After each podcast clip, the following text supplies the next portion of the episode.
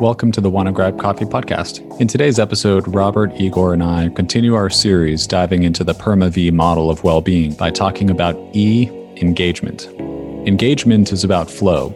In this conversation, we discuss flow, the conditions required for flow, and how character strengths can lead to a more engaged life. Thanks for joining us today, and don't forget to subscribe and drop us a line at hello at wannagrabcoffee.com. Hey guys. Hey, how's it going? Howdy. I'm doing pretty good. Y'all having a good day so far? Yeah, doing well. Ready for the weekend. Yeah, now that I'm chatting with you guys, I'm doing pretty good. Thanks for grabbing coffee with me today. Um, I wanted to talk to you all about uh, engagement. You know, we've been talking about positive psychology, the PERMA V model that we can use to increase our well being. And um, yeah, I wanted to talk to you all today about engagement. And engagement can mean a lot of different things to people. And I think the best way that I'd like to define it for our conversation is that like fully engaged is like being in a state of flow. And I, I know you all know what that means. I'm sure we've experienced it in a variety of settings, or we've at least heard about it. For our purposes, I think we can talk about engagement and flow interchangeably. Does that make sense? Yeah, makes sense. When you say flow, man, I always have a hard time with this dude's name. Mihai Csikszentmihalyi. He wrote about the flow state. Is that is that specifically what we're talking about, or, or something different, Charles? I, I think so. Yeah, it, it's like the hey, world class performers or athletes, musicians, artists. They all talk about this state that they get into whenever they're doing their craft or their profession where you know it's characterized by like absorption in the activity losing a sense of time maybe even a narrowing of vision or a slowing down of time but yeah there's actually been a lot of research and books come out about the state of flow and how do you get into it you know for example i'm i'm not sure how many times i've entered into the state of flow it's not a regular occurrence. I guess I would say that. So, Igor, do you do you remember a time, maybe the most recent time that you would say you were in the flow state? You know, I think that the activity that would most likely induce a flow state for me was writing code. And you know, and I'm not a core kind of software developer, right? So I I have written you know code for for my job before but not as my main job ever but when i when i wrote code especially like c++ like fairly low level code. And um it would induce like a state where i would just lose hours in it. Never with front end right? Like not like web browser front end because there's a lot of gross things that you have to do to make it work across different sort of browsers and stuff like that. But when I, you know, if I'm writing like a little game for myself, you know, um, like I wrote like a little adventure game in C++, I definitely lost track of time. Like I would start coding and I would look up and I'm like, oh, eight hours has passed, but it felt literally like maybe 15 or 20 minutes. That's my memory. If you recall those experiences, would you say that those experiences were good for your well being? Absolutely. You think you'd be able to explain why? Yeah, I you feel strong. There's uh, maybe euphoria is the right word. There's a euphoria that's associated with with that flow state for me.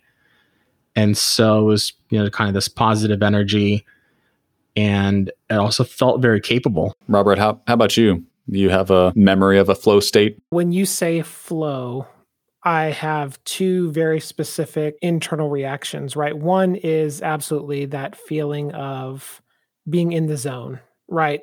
And I don't think you have to be a world class performer to enter a flow state. And so that, that's okay. And I'm with Igor that the main time that I experienced flow was as a software developer, regularly writing code, this act of creating something out of nothing you can really get lost in that activity and time goes by you don't really feel time going by right you're fully immersed and there's this nice focus that is really hard when it's really hard to enter into intentionally i know there's some work and research around that. And then when you get knocked out of it, it's almost impossible to, to like get back in. It is a good feeling because you have that level of accomplishment.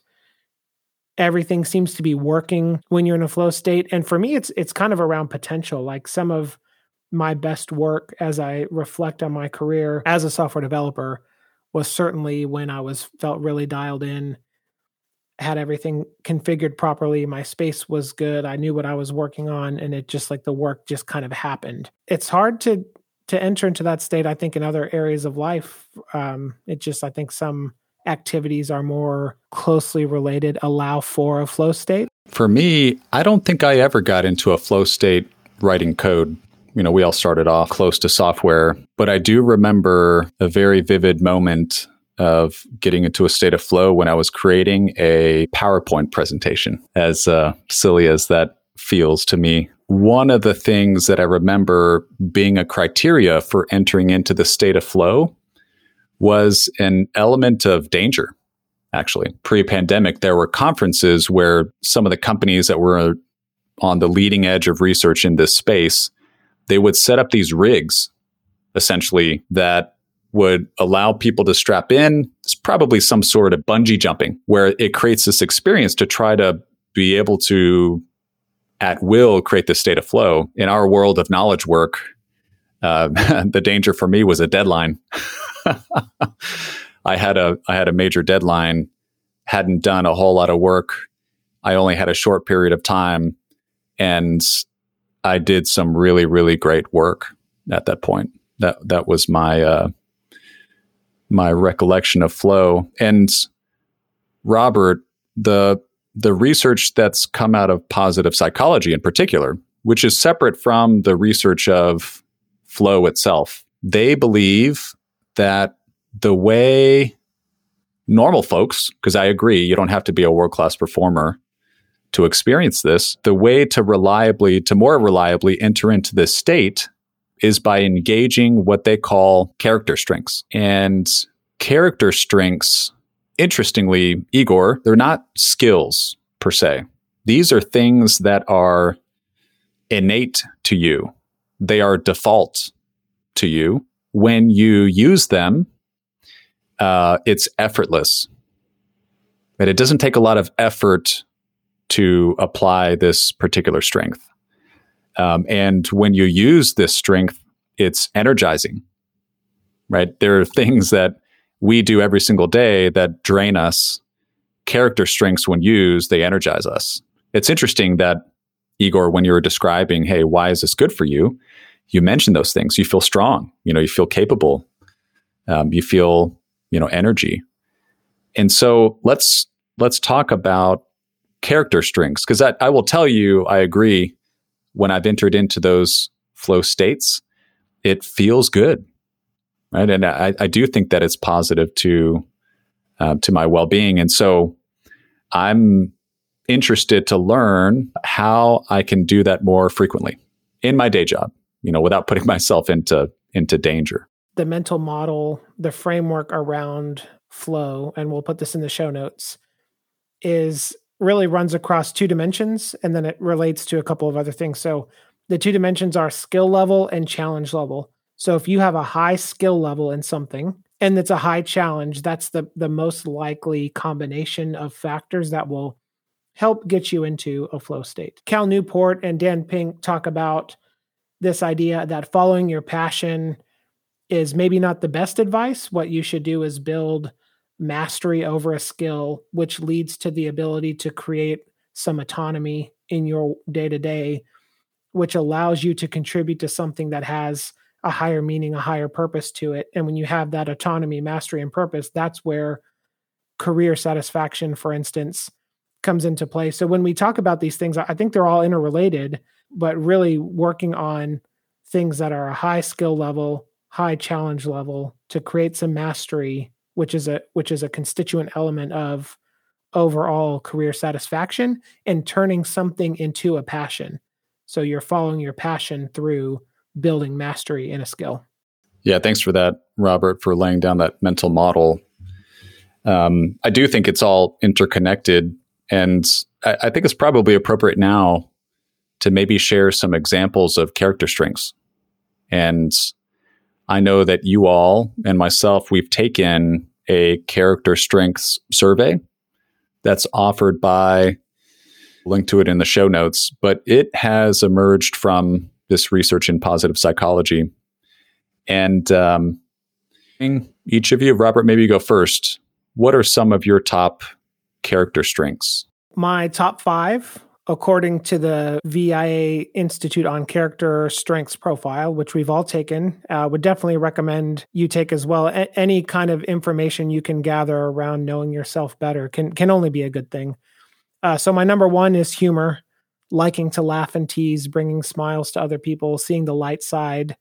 Uh, making, not necessarily telling jokes. So that's probably no surprise to the group. Uh, we've talked about it on prior podcasts. That's definitely number one by a margin. Second is love of learning. So mastering new skills and topics, bodies of knowledge on my own, formally, or, and, this is really just related to curiosity and also adding to sort of the the library of what I know. Third is hope, which I like a little bit better than naive or optimism, expecting the best in the future and working to achieve it. I think that's just such a wonderful definition of this idea of hope believing that a good future is something that can be brought about.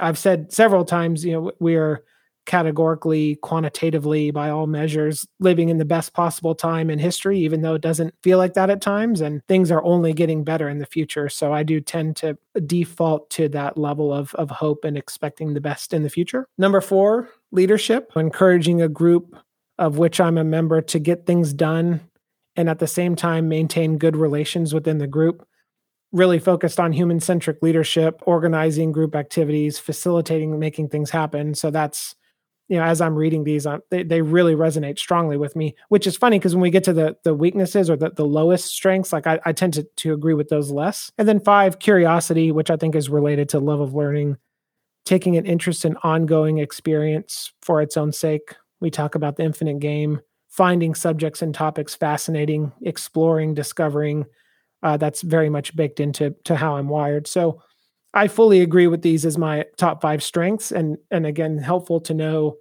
how I might flex those strengths in a given situation to make the most of them, and and really push towards this idea of being engaged and doing meaningful work. Yeah, thanks, Robert, for sharing. Let's do a quick test. Remember, I said, hey, character strengths, they're effortless and they're energizing. You know, would you say that those are true for your top five? Oh, absolutely. I mean, nothing feels better to me than being around a group of people and creating a, a moment where everybody has a positive experience and is laughing and, and having a good time. Things are gelling when I'm le- when I'm in a new space, learning something new. When I get to work on making the future better for myself, my family, others, like th- those things are all definitely feeling uh, energized and uh, effortless. Yes, yeah, th- it's certainly effortless. And I think I may just add one more idea to that, which is effortless is the opposite of it. Not it's not to mean it's not hard work. It's the opposite of tedious, right? It's like yeah, I, I can just naturally go into this, and I don't I don't get tired. I'm not combing through dozens of spreadsheets and trying to figure out where the third decimal place is wrong right like there are things we do in life that just absolutely sap our energy and we cannot even find the motivation to do them, even if we're really good at it. And so, from an effortless perspective, doesn't mean you have to feel like it's easy. It's just that it, it either gives you energy or it doesn't drain you uh, quite as fast. Uh, absolutely. I mean, th- these are all such positive, wholesome strengths. I can't remember how many there are 20, 25, 30 character strengths in total you know that and we're talking about top five and we'll, we'll talk about bottom five here in a second. It, it's a wonderful thing because each person and you'll hear we have some overlaps in terms of top five and we've got lots of differences too. And that diversity is um, a really powerful thing when you get people together into a group and a team you know? And so um, I, I second the value in taking this and for both self introspection uh, but also in sharing with your team right? You could have a great conversation around what are your strengths and and um, you know one of the things that I've talked to my team about before around these is, hey, how frequently would you say you use your top strengths on a daily basis? And so, Robert, I'll, I'll turn that back to you. It's like, do you feel like these are things you use on a daily ba- basis, weekly, some more so than others? Well, humor to a fault, right? Like that's a that's a daily or hourly thing. I think hope is just something that's built into the way I'm wired and goes into decision making and discussions and and things like that as well. Uh, leadership, probably by definition of my role at work, uh, right, getting things done, maintaining maintaining good relations within the group, and then curiosity and love of learning. That as you were talking about, that was so interesting. Uh, the question that you asked because humor and hope are under my control almost exclusively. Leadership, even without role power, maintaining good relations within a group, collectively getting stuff done, like that that's a natural thing.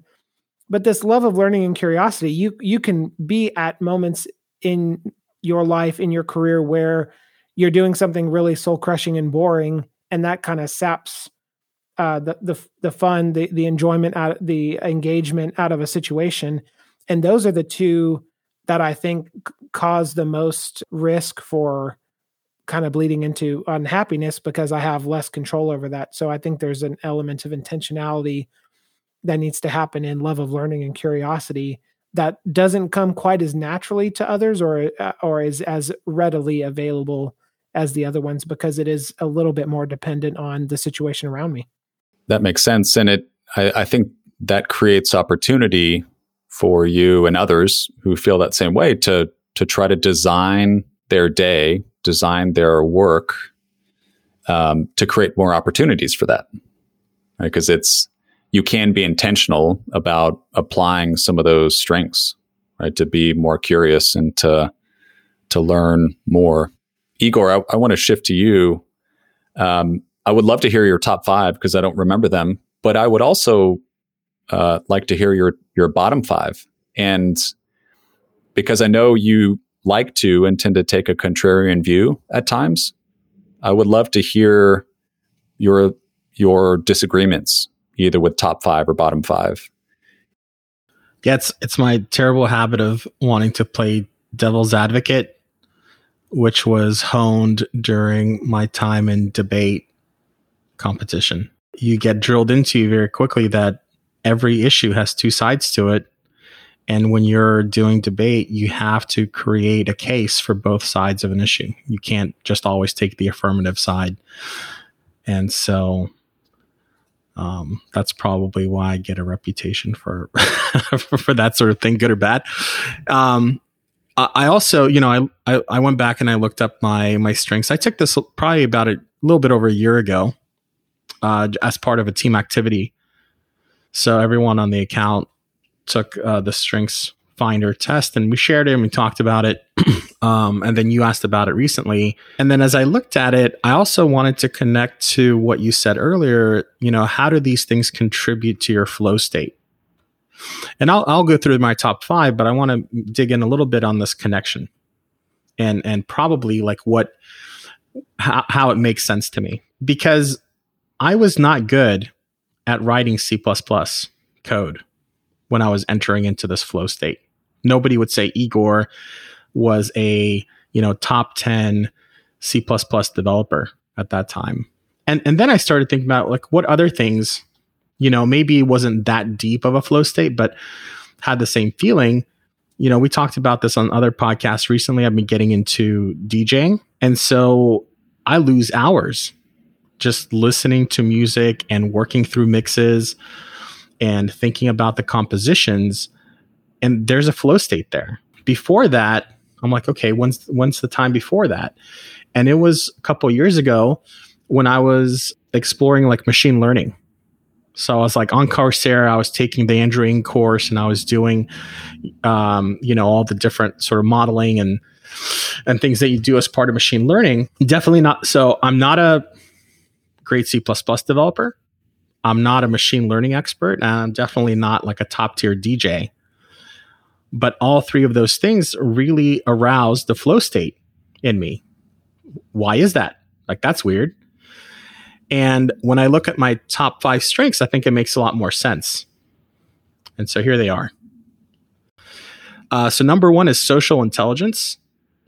And that's defined as being aware of motives and feelings of others and oneself, and knowing what to do to fit into different social situations and knowing what makes other people tick. Number two is appreciation of beauty and excellence. And that is noticing and appreciating beauty, excellence, and or skilled performance in various domains of life from nature to art to mathematics to science to everyday experiences. And I think the key to my flow state is my third strength, which is love of learning, which Robert had already mentioned. So I'm not going to dive into that definition.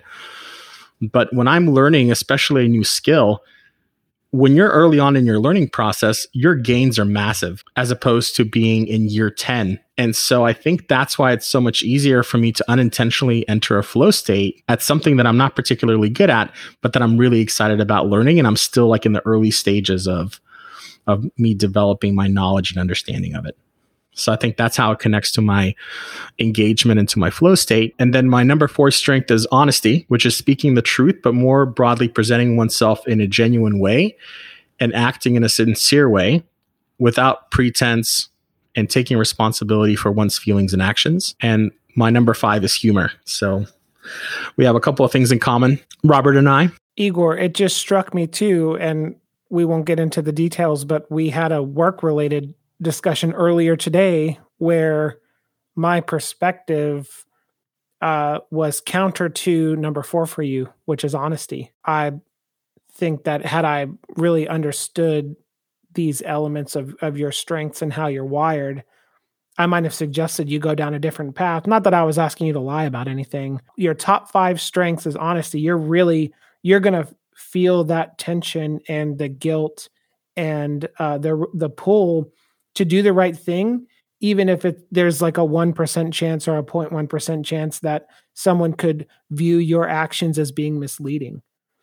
And so what what might not be a big deal to me or anyone else around you, you you may feel compelled to uh, disclose to socialize a mistake you made, for instance, because of how you're wired. And so that's a really good thing to know about yourself and how to deal with others. And then another thing you could do is communicate that with those around you and say, "Hey, I'm wired this way, so I may I may come to you with with what I feel is like a confession, and you may not care, but it's important to me that I'm conducting myself in this manner." Uh, and so, you know, humor me, please. So it's really interesting. That really stuck out at me when when you said it. I was thinking, oh, we just we just had a conversation earlier today where this is this is applicable. Yeah, just like being and just being myself and and and all those sort of things. I'm, Charles, I'm curious about your your top five. Yeah, I I can share that pretty quickly. And Igor, as you're running through yours, I scanned back through mine, and you know, obviously, I've been thinking about this a lot, right? I mean, I've been applying positive psychology comment, uh, concepts both at work, at home, uh, with nonprofits that I work with, and still blown away as I look through this. It's like, geez, everything that I do is connected to all of these top five. And um, it was just, it was really just kind of cool to see that. So top, top five, uh, judgment and critical thinking and open mindedness. The second one is perspective wisdom. And that one's, I really kind of had to think about, but there's a lot of people who say, "Oh, Charles, you have an interesting perspective on this." I, I think I just look at things from different different angles, and I can see how things connect, and uh, I think people appreciate that. Third is hope. So Igor, that's uh, uh, no, actually, that was Robert. Robert, you had hope. Fourth is bravery and valor, and fifth is gratitude this feels like me. You know, this this is me at my strongest. And when I talk with people, I help them solve problems. Um, I'm thinking of new ideas. I leverage each and every one of these things, and um, I think it's part of what makes me great. And your top five are what makes both of you great. Robert, you you may have been mentioning a little bit about this, I want to call attention to the fact that you can be intentional about how you use these. Right? We, we've talked about how you can effortlessly apply these. But you had mentioned, hey, it doesn't mean it's easy necessarily. And um, I think there are cases when these character strengths can be applied in inopportune times and moments. Humor, for sure, you've talked about before, Robert, right on prior episode. Igor, I'm sure honesty as a character strength and a default can cause some uh, potentially hurt feelings in others. And so there's there's a little bit of wisdom that has to be applied to these character strengths. There's judgment that has to be applied. And and you can also use these character strengths to cover off on perceived or maybe even real weaknesses. Because I'll talk about my last uh, b- bottom five. This one I, I still have to reconcile. So, one of my lowest five strengths is leadership. And I, you know, I remember looking at that and thinking, it's like, wait a second, I consider myself a leader. You know, why is that so low? it must be wrong. um, because I think I identify as a leader. And I, I've had to work through and say, okay, you know, let me test it. Is this effortless? Is it energizing for me? And I don't know. It's not as clear to me as the others. But I can absolutely tell you that when I am leading, like if I'm facilitating a group, I'm trying to move a group forward in their thinking, I absolutely apply my top five strengths. Right. And so to me, I'm perfectly okay that leadership is in my bottom five because I believe I can still lead effectively by leveraging those things that I am that come naturally to me, you know, that I'm that I feel like I'm strong in. Does that make sense?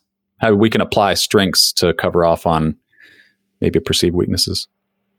We we really load the word leadership with a lot of meaning and, and subcontext.